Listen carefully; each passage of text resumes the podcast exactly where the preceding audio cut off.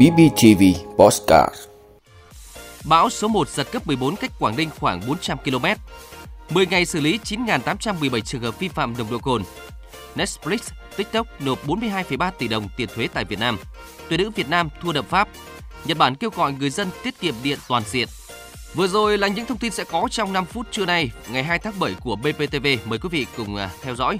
Thưa quý vị và các bạn, Trung tâm Dự báo Khí tượng Thủy văn Quốc gia thông tin là vào 4 giờ sáng nay ngày 2 tháng 7, vị trí tâm bão số 1 vào khoảng 20,1 độ Vĩ Bắc, 111,8 độ Kinh Đông cách đảo Hải Nam Trung Quốc khoảng 110 km về phía Đông Đông Bắc, cách Quảng Ninh khoảng 430 km về phía Đông Đông Nam. Sức gió mạnh nhất vùng gần tâm bão mạnh cấp 11, tức là từ 103 đến 117 km một giờ, giật cấp 14. Bán kính gió mạnh cấp 6, giật cấp 8 khoảng 150 km tính từ tâm bão. Trong ngày hôm nay, bão số 1 di chuyển chủ yếu theo hướng Tây Bắc, mỗi giờ đi được 15 đến 20 km, rồi đi vào đất liền tỉnh Quảng Tây Trung Quốc, cách Quảng Ninh khoảng 170 km về phía Đông Bắc. Vùng nguy hiểm do bão trên Biển Đông trong 24 giờ tới, gió mạnh từ cấp 6 trở lên, giật từ cấp 8 trở lên. Phía Bắc vĩ tuyến 18,0 độ Vĩ Bắc, từ kinh tuyến 107,0 đến 114,0 độ kinh đông. Toàn bộ tàu thuyền hoạt động trong vùng nguy hiểm đều có nguy cơ cao chịu tác động của gió giật mạnh và sóng lớn. Vùng biển phía Tây Bắc khu vực Bắc Biển Đông ngày hôm nay còn có gió mạnh cấp 9, cấp 10, vùng gần tâm bão mạnh cấp 10, 11, giật cấp 14, sóng biển cao từ 6 đến 8 mét, biển động dữ dội. Trên vùng biển từ Bình Thuận đến Cà Mau, khu vực giữa và Nam Biển Đông, bao gồm vùng biển của đảo Trường Sa, gió Tây Nam mạnh cấp 6, có lúc cấp 7, giật cấp 8, cấp 9. Sóng biển cao từ 2 đến 4 mét, biển động mạnh. Thưa quý vị, sau hơn 10 ngày ra quân xử lý các vi phạm giao thông, cảnh sát giao thông cả nước đã xử phạt hơn 72 tỷ đồng. Số tiền xử phạt các vi phạm liên quan đến chở quá tải trọng, xe ô tô vi phạm kích thước thùng chở hàng, chạy quá tốc độ hay là uống rượu bia điều khiển phương tiện giao thông. Cụ thể có 9.817 trường hợp người điều khiển phương tiện giao thông cơ giới đường bộ vi phạm nồng độ cồn bị xử lý. Các đội tuần tra kiểm soát giao thông đường bộ cao tốc thuộc Cục Cảnh sát Giao thông xử lý 25 trường hợp trên các tuyến cao tốc với số tiền phạt hơn 40 tỷ đồng.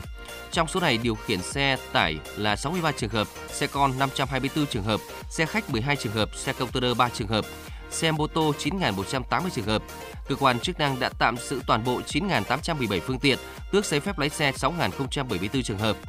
Đối với phương tiện vận tải hàng hóa vi phạm quy định về cơi nới thùng xe, chở hàng quá tải trọng, quá khổ, lực lượng cảnh sát giao thông đã xử lý 3.947 trường hợp, phạt tiền hơn 16 tỷ đồng, tạm giữ 132 phương tiện, tước giấy phép lái xe 1.025 trường hợp, vận động cưỡng chế việc tháo cắt thùng xe 226 trường hợp, thông báo tới cơ quan đăng kiểm 84 trường hợp, hạ tải 834 trường hợp. Cảnh sát giao thông đã xử lý 8.833 trường hợp vi phạm về tốc độ trên đường bộ, phạt tiền hơn 14 tỷ đồng, tạm giữ 322 phương tiện, tước giấy phép lái xe 1.969 trường hợp.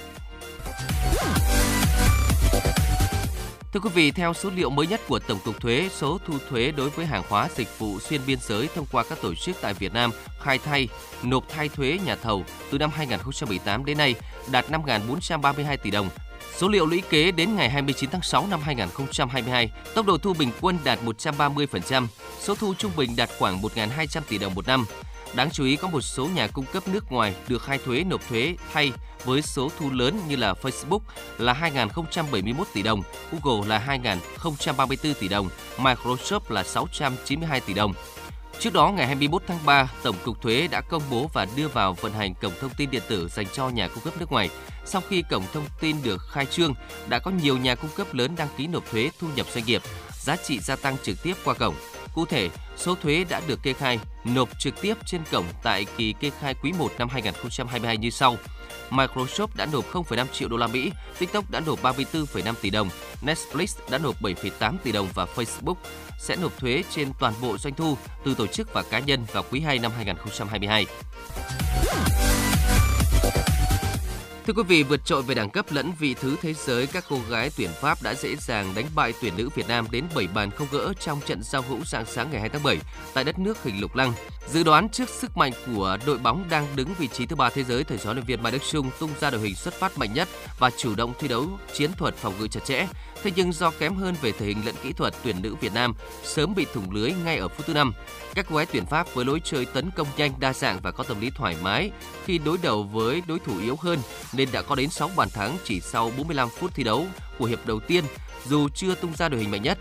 Sau thời gian nghỉ giữa hiệp và được sự động viên của luyện viên Marek Sung, tuyển nữ Việt Nam thi đấu khởi sắc hơn trong hiệp 2.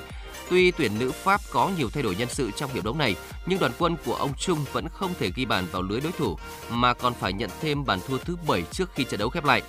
Thống kê toàn trận cho thấy tuyển nữ Pháp tung ra tổng cộng là 31 pha dứt điểm, chiếm 76% tỷ lệ kiểm soát bóng. Trong khi đó, tuyển nữ Việt Nam chỉ có một cú sút về khung thành của đối phương suốt 90 phút thi đấu trên sân Stade de la Salle.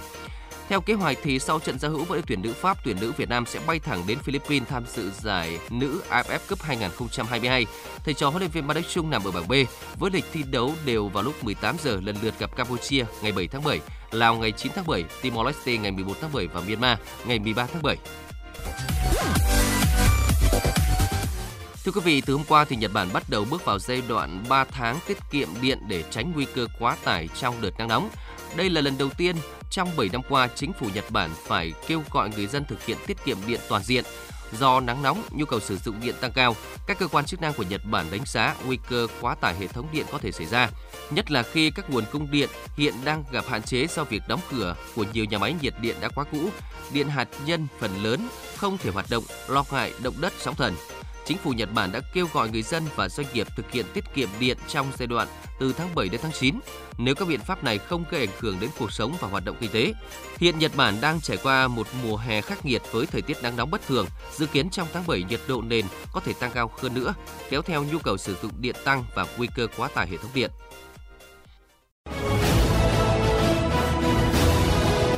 Vị đã luôn ủng hộ các chương trình của Đài Phát thanh truyền hình và báo Bình Phước. Nếu có nhu cầu đăng thông tin quảng cáo ra vặt, quý khách hàng vui lòng liên hệ phòng dịch vụ quảng cáo phát hành số điện thoại 02713 887065.